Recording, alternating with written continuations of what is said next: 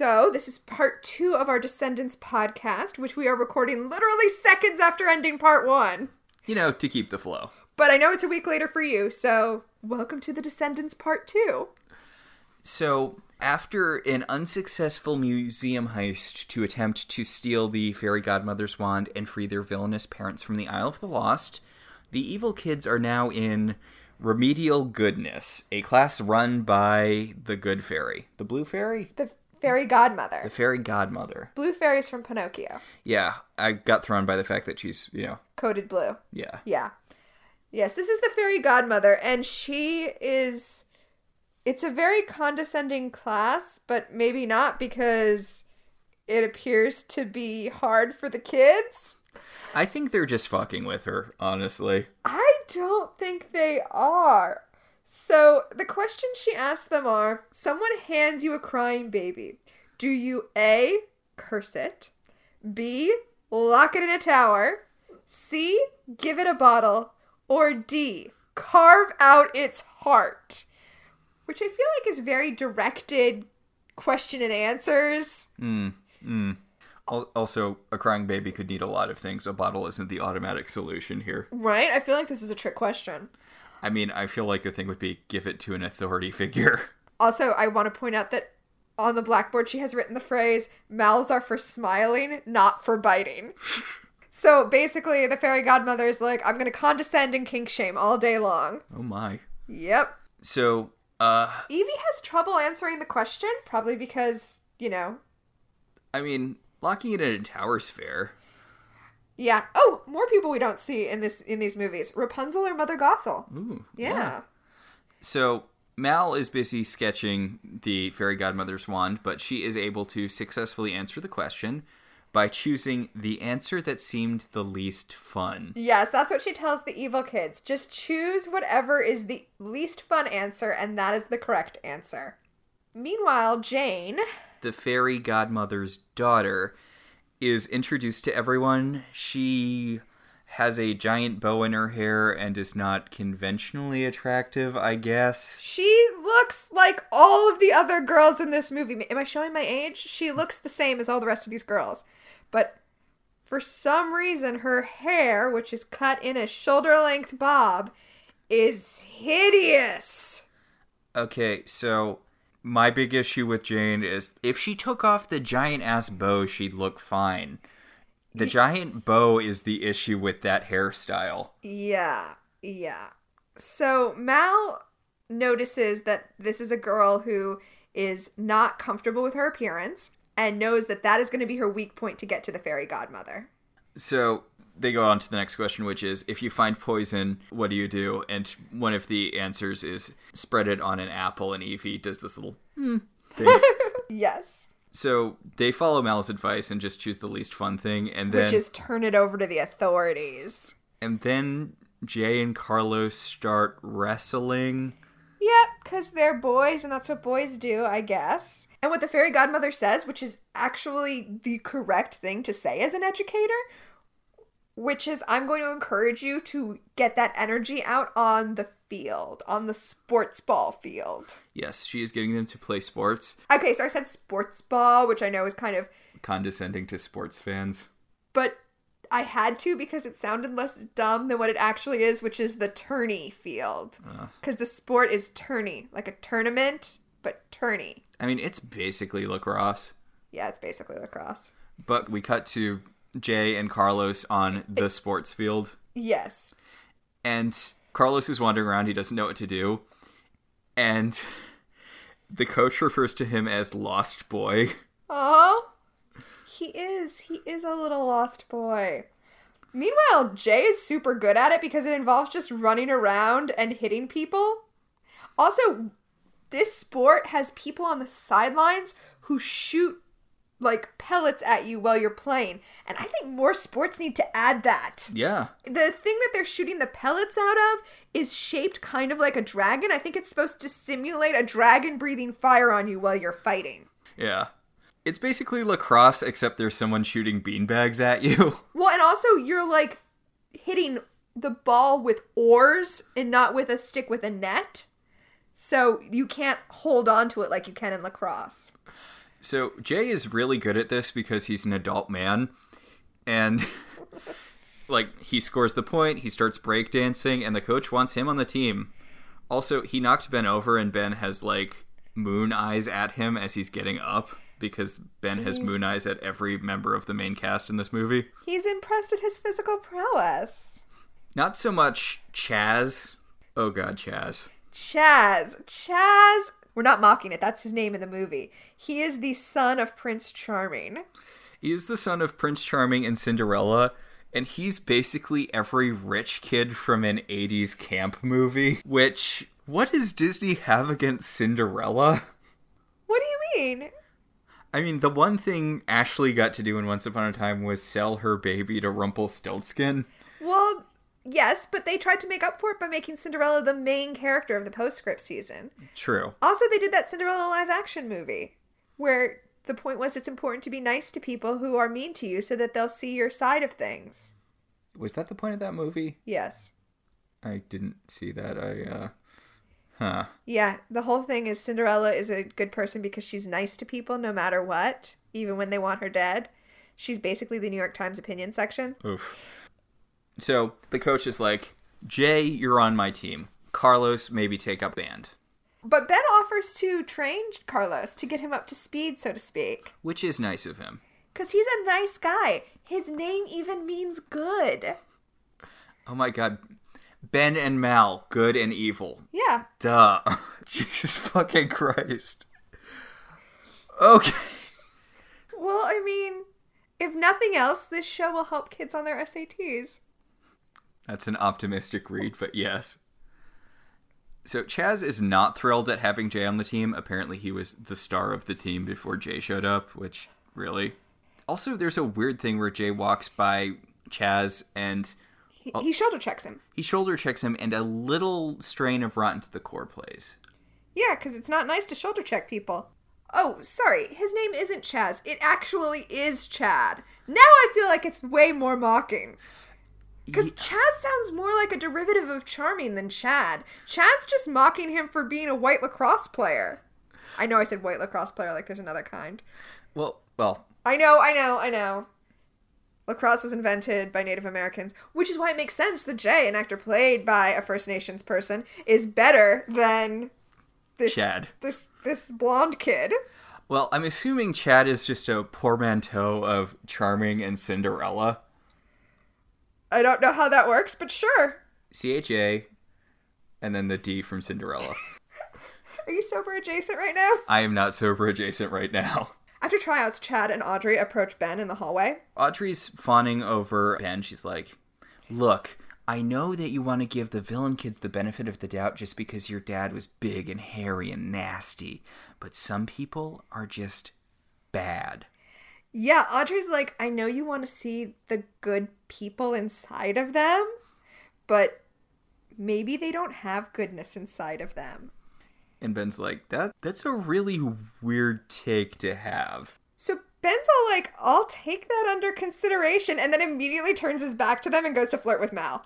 Yeah, Ben's like, why are we dating again? Because it, they did establish, I think we kind of skipped over it, that Ben and Audrey are dating. Yeah, but it's weird. Like, it doesn't make sense, and we basically never see them together. Yeah, she's like literally the one character Ben doesn't have chemistry with in this group. I know, right? Mal is at her locker, and she has painted her logo onto it. The long- Live Evil. Yeah, the Long Live Evil logo. Ben notices it and he's like, "So, you know, we have like art classes and stuff, right? You you can go to an art class and they would encourage this without you, you know." Causing property damage. Yeah, I was trying to think of a nice way to say mess up school property because he doesn't. Fair, he's like, oh, maybe you'd be interested in our art classes. He's not smack talking her for graffitiing up her locker. Right. And she's like, You seem like a nice boy, so I don't have time to explain to you the history of graffiti as an art form and how it needs to be on unconventional places and how its placement is almost as important as the actual content of it. I mean, doing it on a canvas is not the same thing. So I'm just going to go. Oh, well, she's gonna go because Jane walks by. Yeah, she's got to go meet up with Jane and get her in with the fairy godmother. So Mal approaches Jane in the girls' room, and Jane is terrified of her. Yes. Now, Jane had been looking at her hair in the mirror and being all sad about how bad it is, It's fine. It's the giant bow that's awful. right? Mal stops Jane from leaving and is like, I just want to be your friend. Can we be friends? I don't have any friends and I'd like some friends. You're the fairy godmother's daughter. You must be rolling in friends. And Jane's like, No, I'm apparently not conventionally attractive enough to have friends. Which, yeah. I mean, I think more people would not want to hang out with her because she's like the principal's daughter. right? See, that would be the problem. She ta- Also, because Jane is kind of a giant ass wet blanket. Well, that too. We see that a lot more in the second movie. Yeah. Jane says that she wants hair that's really pretty, like Mal's. So Mal pulls out the spell book and casts a spell, which gives Jane that hair that is in right now, where it's like long and kind of wavy at the ends. Mm-hmm. Which is weird because It's not Mal's haircut. it's not. Well, she has hair that's. Similar ish to it. Yeah. But also, if someone said to me, if I looked like Mal and someone said, oh my god, I wish my hair looked like yours, I would assume they meant purple. Yeah. Mal does have purple hair. Also, the magic replaces the big ass bow with a much smaller bow, which, as you have pointed out, looks much better. Yeah, if you just wore that bow. So Mal's like, look, I can do little magic, but if you need me to do big magic, I need something bigger. I mean, but what are you doing talking to me? Your mom's the fairy godmother. She bippity boppity booed uh, Cinderella, a totally hot outfit. I'm sure she would love to do the same for you. And Jane's all like, I don't know, my mom's always saying that beauty comes from the inside. And Mel's like, we both know that's bullshit. And and Mal encourages her. She's like, look, you just need to ask her. You just need to tell her how unhappy you are not being beautiful, and I'm sure she would take out the wand and fix you up. Mal is basically training Jane on how to give her mom a guilt trip. Yeah, basically. And, uh, you know, if your mom does decide to break out her wand, invite me, because I'd love to see some real magic. And Jane is into it. Jane thinks that this is great advice that she's just been given. Aw, sweet Jane. Yeah, so we kind of skipped over it, but Jane asks Mal if she can use magic to fix her nose. And that's what gets Mal onto her. Well, I would need a, I would need more magic for that. That's really fucked up. Her nose looks the same as every other girl in this movie. They all have like the one face, like on Sims. Also, I feel like you should wait if you're going to get plastic surgery. Wait until you are fully grown to get plastic surgery because your features will settle as you age. Sure, I mean, that's true. You shouldn't get plastic surgery as a 16 year old. Although the difference between 16 and 18 is kind of arbitrary.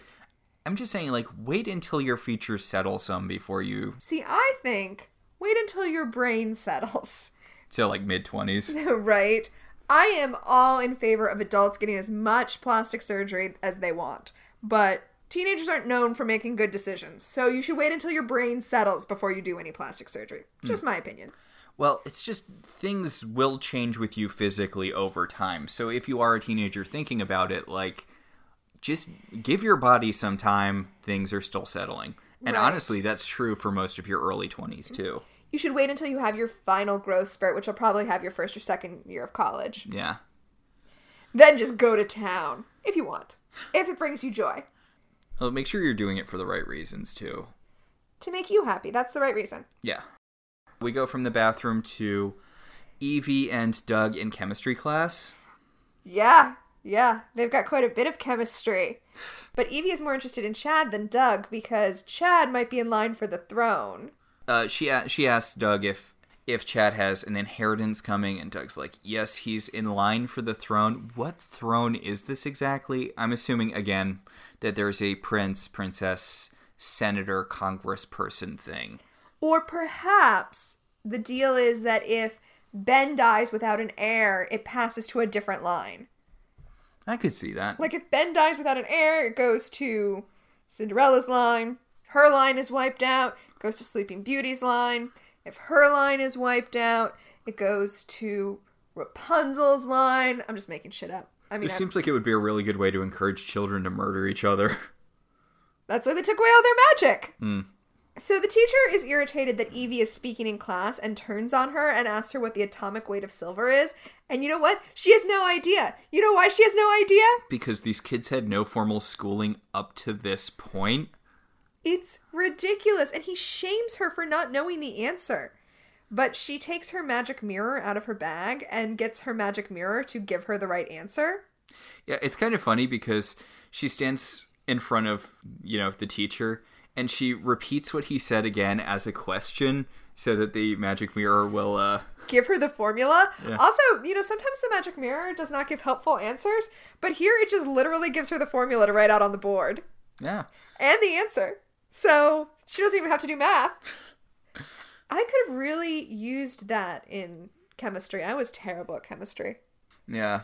The teacher is such an asshole to her. He's like, "Oh, I guess I forgot. Never underestimate." And he was like, "A villain," and Chad's like, "Ooh, hot."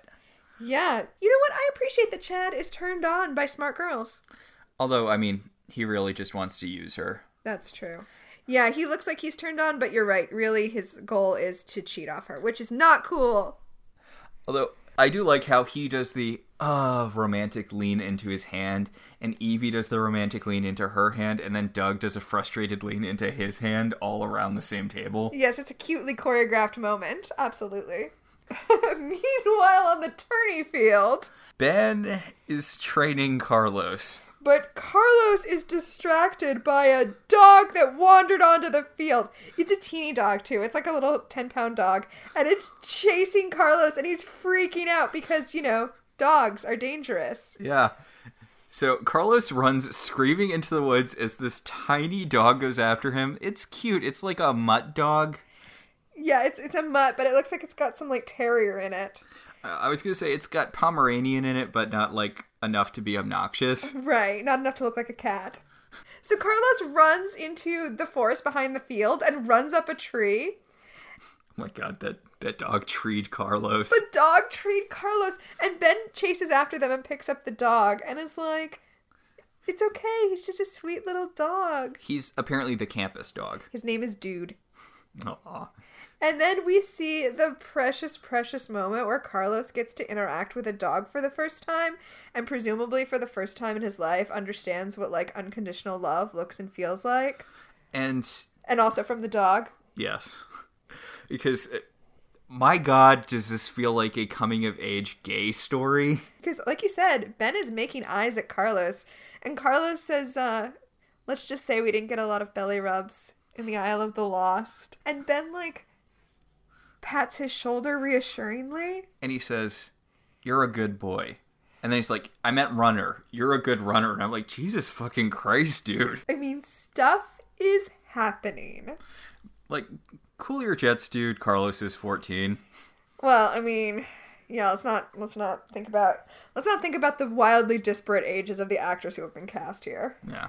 I think most of the cast might actually be like 20, 19, 20 at this point. Uh, still not great. So Ben leaves uh, Carlos to become acquainted with the dog, and he looks over his shoulder as he's leaving at the two of them. yeah, classic move. Also, I mean, it can't be said enough. That dog is adorable. It is a very cute dog. So Evie and Chad are flirting under the bleachers. Evie is wearing a shirt you can definitely buy at Hot Topic, Yeah, I need it. It says fairest. and it has bell sleeves, Yes. which kind of weird to ape that from Snow White, but okay. No, because remember the whole thing was that the evil queen wanted to be the fairest of them all, and so she had to defeat Snow White in order to do it. Hmm. Also on the back, it has a crown in gold glitter. We talked a little bit about these characters' brands. Each villain kid has a symbol for themselves, and for Evie, it's the gold crown. Which means that she got a T-shirt that has that's branded to her. Yeah, these kids are these kids have some very established brands. Considering that they grew up with like no food, they have pretty extensive wardrobes. So Chad is hitting on Evie, but she keeps on trying to make out with him, and he's like, mm, "No, like." I'm not interested in you sexually. I'm interested in what you can do for me. And she's like, Well, I can sew and I can cook and I can clean. I can do all the things your mommy did. okay, creepy, but also basically what like 98% of heterosexual men are looking for, so not the worst plan. Hmm. She's like, basically, I'm your mother, except hot. I'm a mother you can fuck. Yeah. Yeah, no, it's not okay, but It's also not subtle. It's basically textually what happens. So she shows Chad her magic mirror. never show a guy your magic mirror until you really trust him, Evie. Guys are gonna steal your magic mirror. and he tries to use it, but she's like, "No, it only works for me." Ah, God, Chad is such a douchebag. Cinderella did not do a good job raising this guy. Not at all. Chad's like, well, I'll just get my dad to get me one. Shut up, Chad. I do love how obvious Chad is being here, Because I mean, obvious to everyone except Evie because she's never known love. because he's like, "I want to hang out with you, but." Ah, he, he's basically being one of the princes from Into the Woods. Like, he dramatically throws himself ag- against the bleachers because he just doesn't have enough free time to spend with her. Unless, maybe, someone could do his homework for him. Then he'd have free time to spend with her. God, poor Evie. But Doug shows up, and Yeah. you know what? I don't. I don't love that this show. I don't love that this movie is setting up the.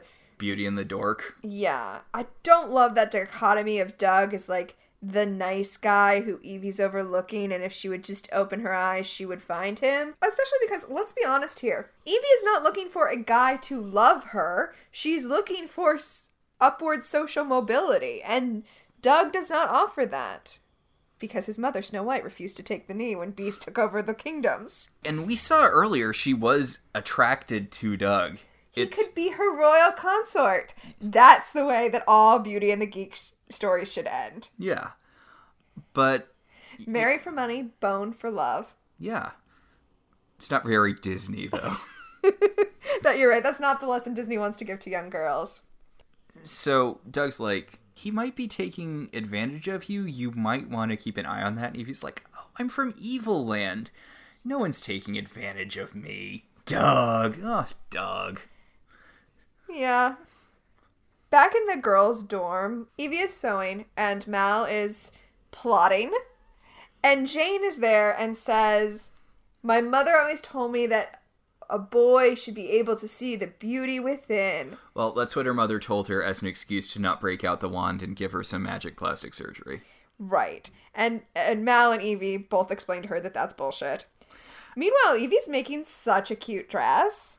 I don't want to overlook the line because Jane's like, I'm never going to get a boyfriend. And Evie's like, boyfriends are overrated. And then she and Mal make eyes at each other.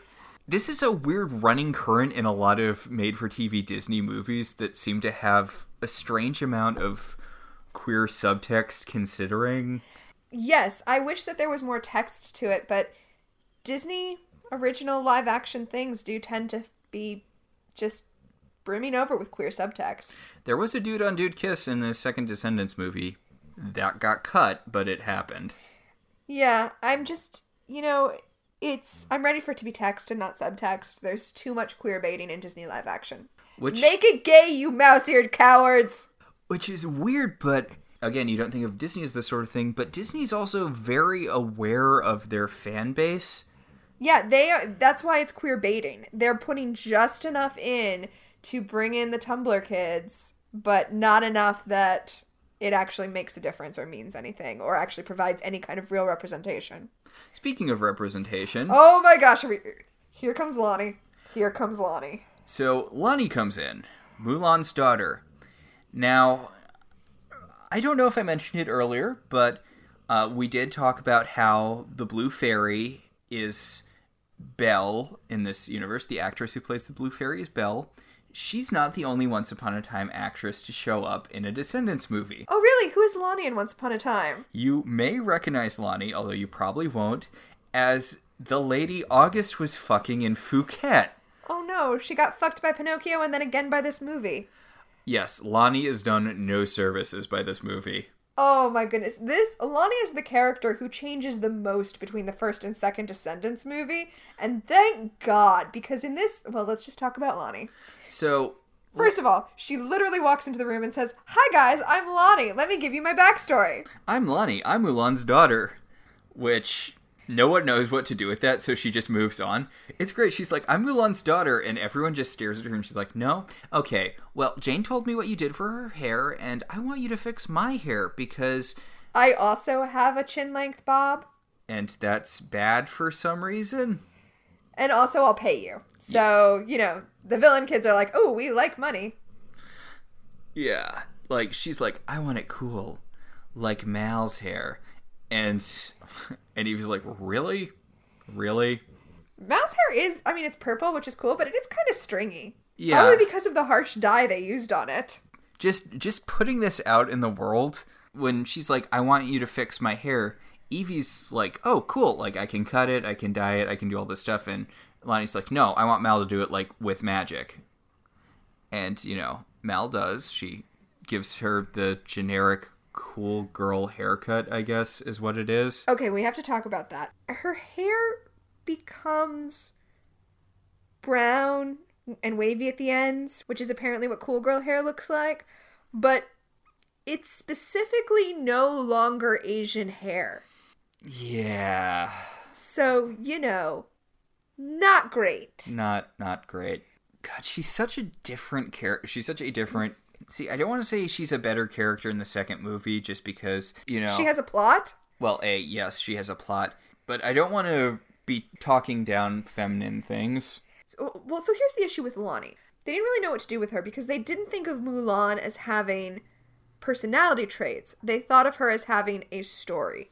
So, in the second movie, Lonnie has a story which is basically a high school AU of Mulan's story. Yes, she wants to join the guys' sports team, but she can't because there's a rule against girls doing it.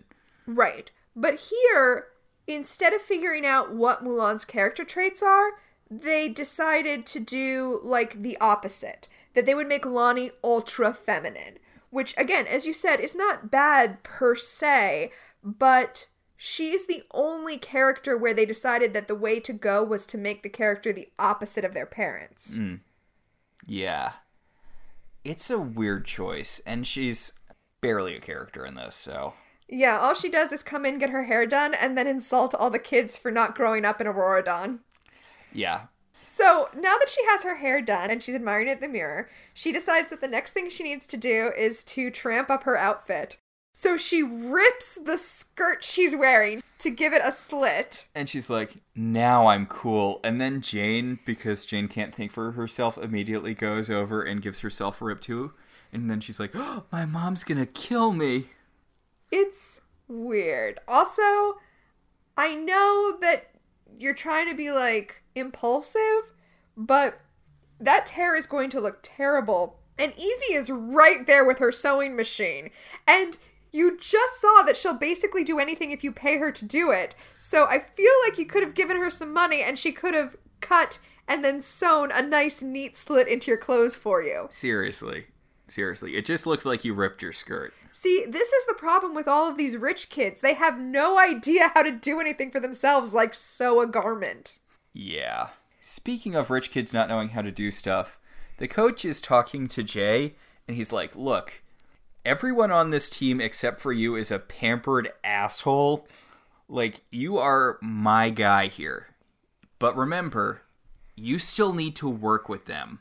A team sport is about a team. And Jay's like, no, the only way to win is to beat everyone else to death. And the coach is like, okay, let's go back a few steps.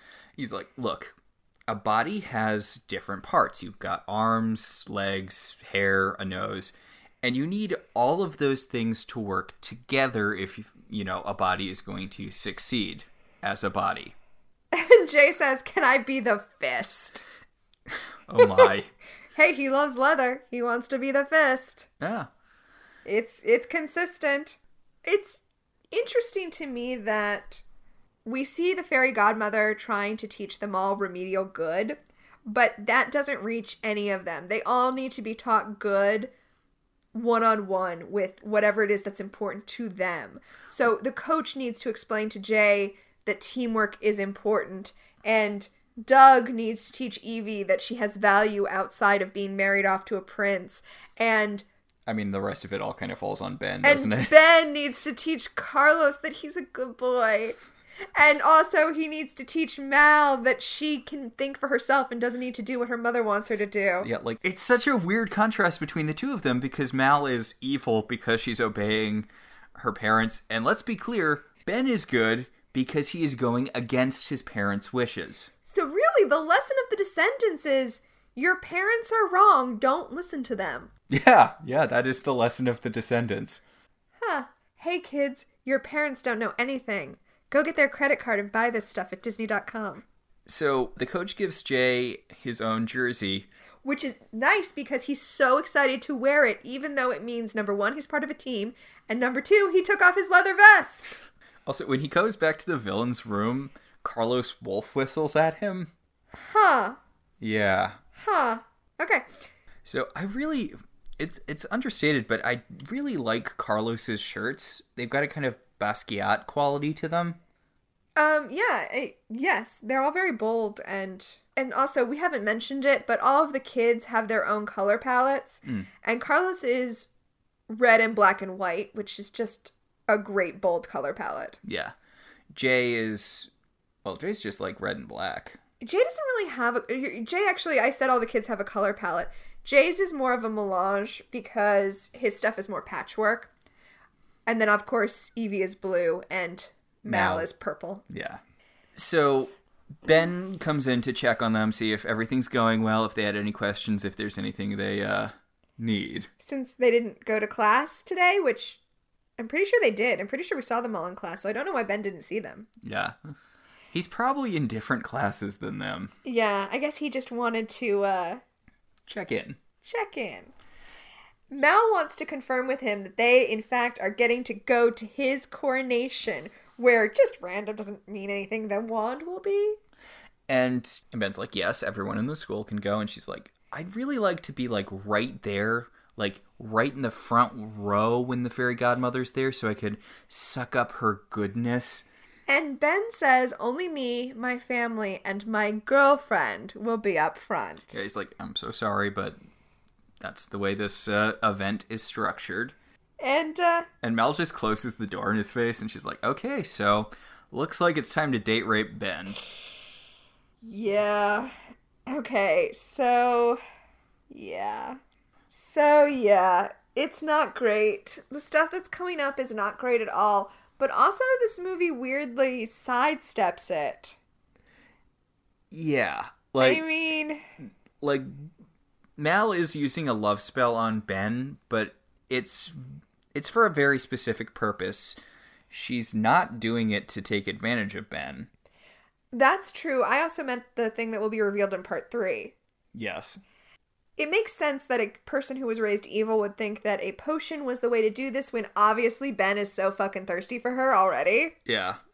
Like, she could have followed up that sentence with, Well, I think I should be your girlfriend, and that would have been the end of this plot. my god, it's like once upon a time. You could have just asked. It's so true. But no, she needs to make a potion. So we cut to her in the kitchen with the other villain kids trying to make a love potion. But the potion requires a tear, a real tear of sadness. So she can't just like use an onion to make herself cry. And Mal, y'all, Mal doesn't cry.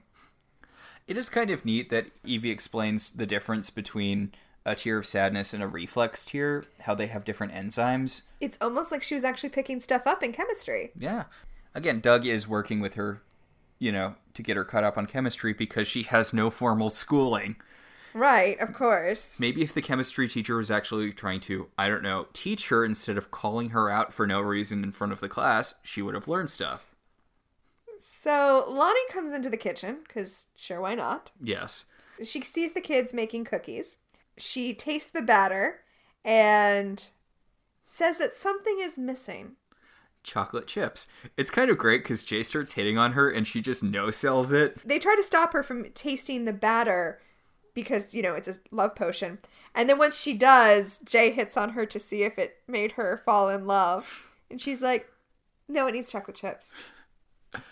The two of them will end up hooking up in the next movie, though. When she gets her completely different personality.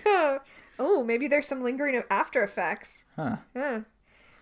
I mean, probably not, unless that changed her entire personality. Yeah, that's true. She's into, well, in the sequel, she's into Jay because he's aggressive and she's aggressive. Right, and that makes sense. So Lonnie gets the chocolate chips out of the fridge and then goes into this long speech about why she likes chocolate chip cookies so very, very much. It turns out whenever she was sad, her mom would bake them for her, and she's like, Didn't any of your moms ever do stuff like that for you when you were sad? Didn't your mom love you enough to make you cookies? I thought even villains loved their kids, which stab, stab, stab, stab, stab. Jesus Christ, Lonnie. And holy shit, all of the kids look so like gut punched right now. And then Lonnie is so sad by how sad she's made everyone that she starts crying. A single beautiful tear runs down her cheek, and Mal grabs it, which I feel like if I was Lonnie, I would have questions about that, but Mal grabs it and puts it in the batter, and then they just push Lonnie out of the kitchen. But okay, sure. Okay. fine. That Fair. spell is done. Ready to go.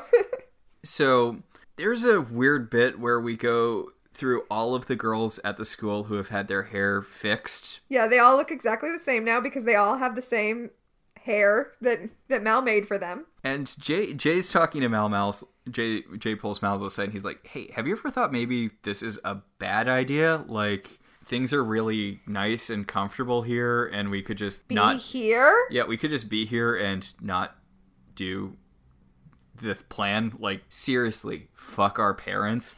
And Mal's like, no, the mission, my mom, my mom. And Jay's like, okay, well, you work on that. I'm gonna go flirt with this gaggle of women. Who are all super fucking into him. Dude Yeah. is pretty jacked. He is pretty jacked. And now he's a jock. He's a jacked jock. A jack jock. Yeah, so, you know, why wouldn't they be into him?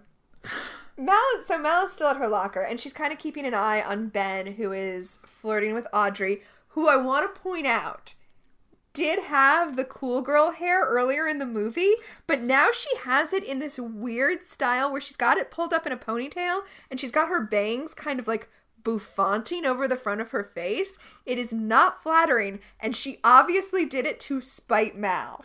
Well, she's mad because she's like, Mal's like, I don't know if you can trust her. She's using magic to make everyone at school pretty. And if they're all pretty, then what's going to make us stand out? And Ben's like, Really? Ben seems so not involved in this relationship at all. Ben's like, wow, I should break up with you and date Mal. And Mal's like, funny you should say that. Have this chocolate chip cookie. And Ben's like, I really shouldn't, you know, eat before a game. And Mal pulls a major league guilt trip on him. She's so good at this. He's like, I can't eat. I have to go to a game. And she's like, no, I get it. You just don't trust me. You think because I'm a villain, I'm only offering you poison and you hate me. So he grabs the cookie and eats it. And he's like, See, look, I trust you. I totally trust you. And Mal's like, Neat. That's uh that's that's neat. And she's like, So how's the cookie? And Ben's like, It's great. I love it. It's amazing. It's amazing. And uh yeah. Ben is under her spell. It's all very uh Willow and Tara. Yes. Except not. Yeah, he talks about the cookie for like a good five minutes, and then he's like, Mel, your eyes are beautiful. And she's like, okay, enough cookie. That's enough cookie for you. And Jay slides over and he like slings his hat, his arm around Ben. He's like, "How you feeling, bro?" And then Ben's like, I think I need to sing to Mal. And he starts to burst into song, but Mal puts her hand over his mouth. This is the first and only time anyone in this movie feels secondhand embarrassment. Yeah, which is weird, especially considering what is coming up. Oh yeah, what is coming up is by far the worst song in this movie.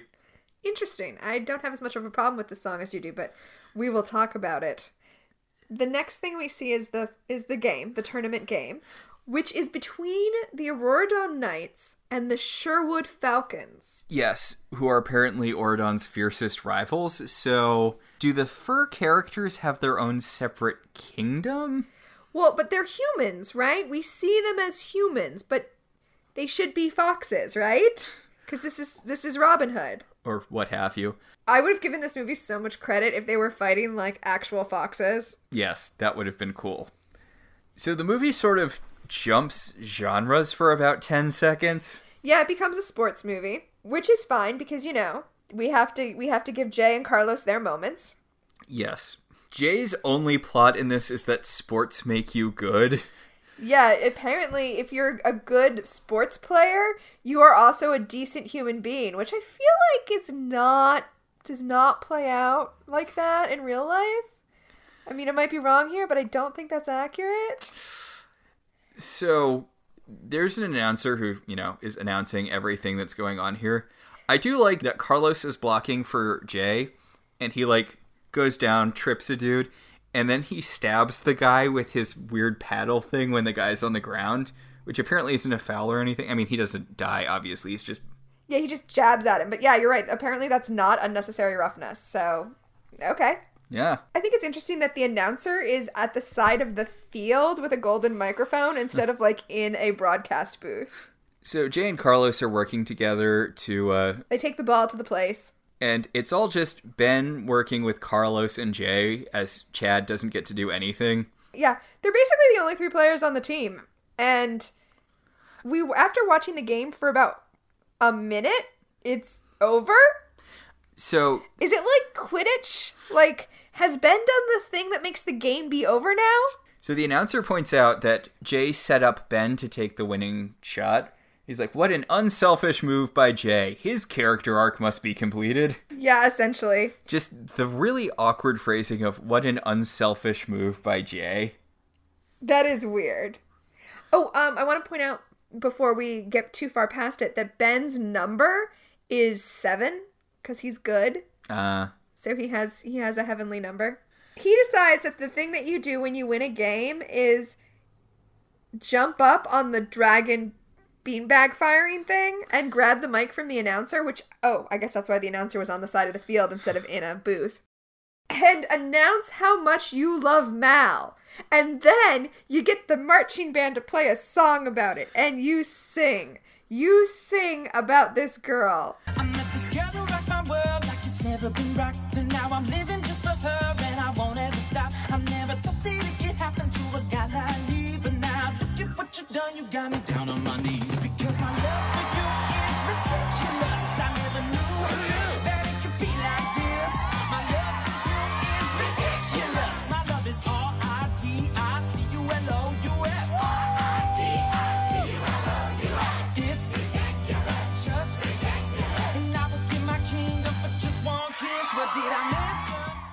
the prime minister once called it barely a song. More than anything, this reminds me of the scene from 10 Things I Hate About You where Heath Ledger sings to Julia Stiles. More than anything, this reminds me of the scene in Not Another Teen Movie where Chris Evans tries to do the same thing, but the only song he can think of with Janie in the title is Janie's Got a Gun, and then she gets tased by security. Oh my god. That movie is underrated. Like people, I feel like people lump in Not Another Teen Movie with the movie movies, but it's you know an actual deconstruction of that kind of movie. Sure, I actually agree with you that that's better than most of the this year the movie movies. Yeah. But Ben's song, Ben is the best character in this movie. His song is so bad. It's him spelling to a beat. Well, you don't like the song because it has nothing to do with the plot. It's just a generic love song that he's singing. And not a good one. And it doesn't have anything to do with the plot. It's, well, I don't like it because it's a bad song. It's one of those songs that's mostly an excuse for everyone to do a lot of dancing, but also the dancing is bad. Yeah, it's not great. It's it's not great. It's not great. It's it's him spelling ridiculous because his his, His love, love for her is ridiculous. I I don't think there are good songs that involve mm. spelling. What about respect? Okay, that is true. Respect is good. You immediately had it. You had that right in your holster there. I did, of course. The thing about this song that bothers me is that it's just a generic song when it could be a song that had subtext about him being under a love spell. It literally could have been under your spell from the Buffy musical. Right? I saw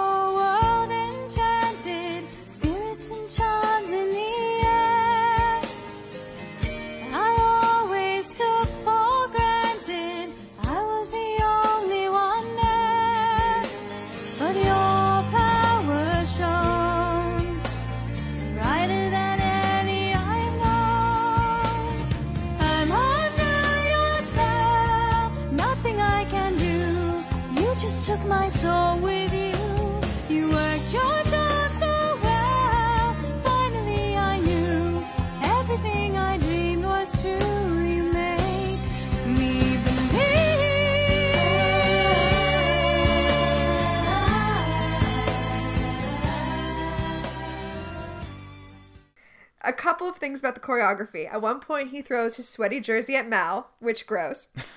And at She's into it. yeah, I guess. And at one point, he jumps onto the back of the horse mascot, which is not an actual horse, but rather two people in a horse costume, and he jumps on its back. It's not great. Also weird, like he falls back, he does the fallback thing into the team, and the team throw him into the audience. And it's like a cheerleader ass throw. He goes flying into the audience. Yeah, he lands right next to Mal, who's way up in the stands. And okay, this is kind of great.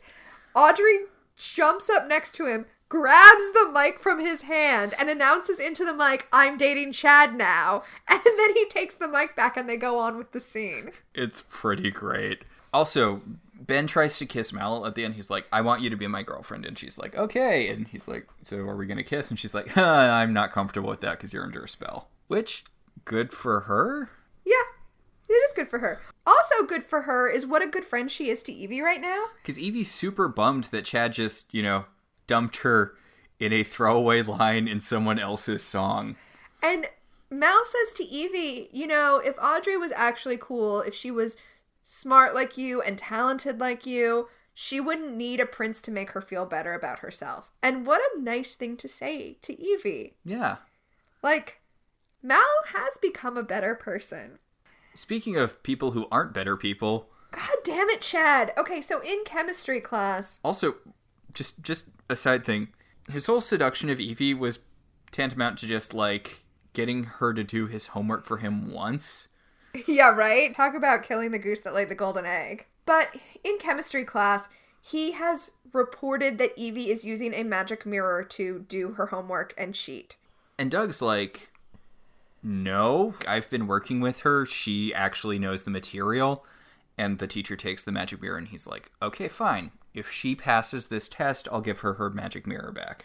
And then, just in case there was any tension as to what's going to happen, we cut immediately to her running up to Doug at lunchtime to show him that she got a B and she's so proud of herself. And that plot is done. Yes. Bye, Evie. Your your impact on the plot is over. She's kind of flirting with Doug. She's like, you know, I think I could get an A next time. And he's like, yeah, you're wicked smart. And she's like, I am wicked smart. And then Mel's like, shut the fuck up, both of you. I have a real problem. I'm going on a date with Ben and I don't know what to wear. And those are magic words for Evie. So she is going to get Mal ready for her date. Which brings us to the end of part two. Yes. So Mal goes for her off screen makeover, and that wraps up part two. Yeah, the second part.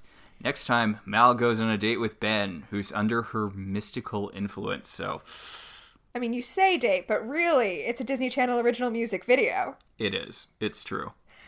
So we'll be back next week to talk about part three. Or if you're a patron, you can go over to our Patreon and listen to the whole thing right now. Well, I guess if you're a patron, you're probably currently listening to the whole thing right now. I mean, not necessarily. You could have just waited till it popped up in your feed. True. And if you did, you should go to our Patreon so you can listen to the whole thing. Or you can just wait so that you have something to listen to next week. It's totally up to you.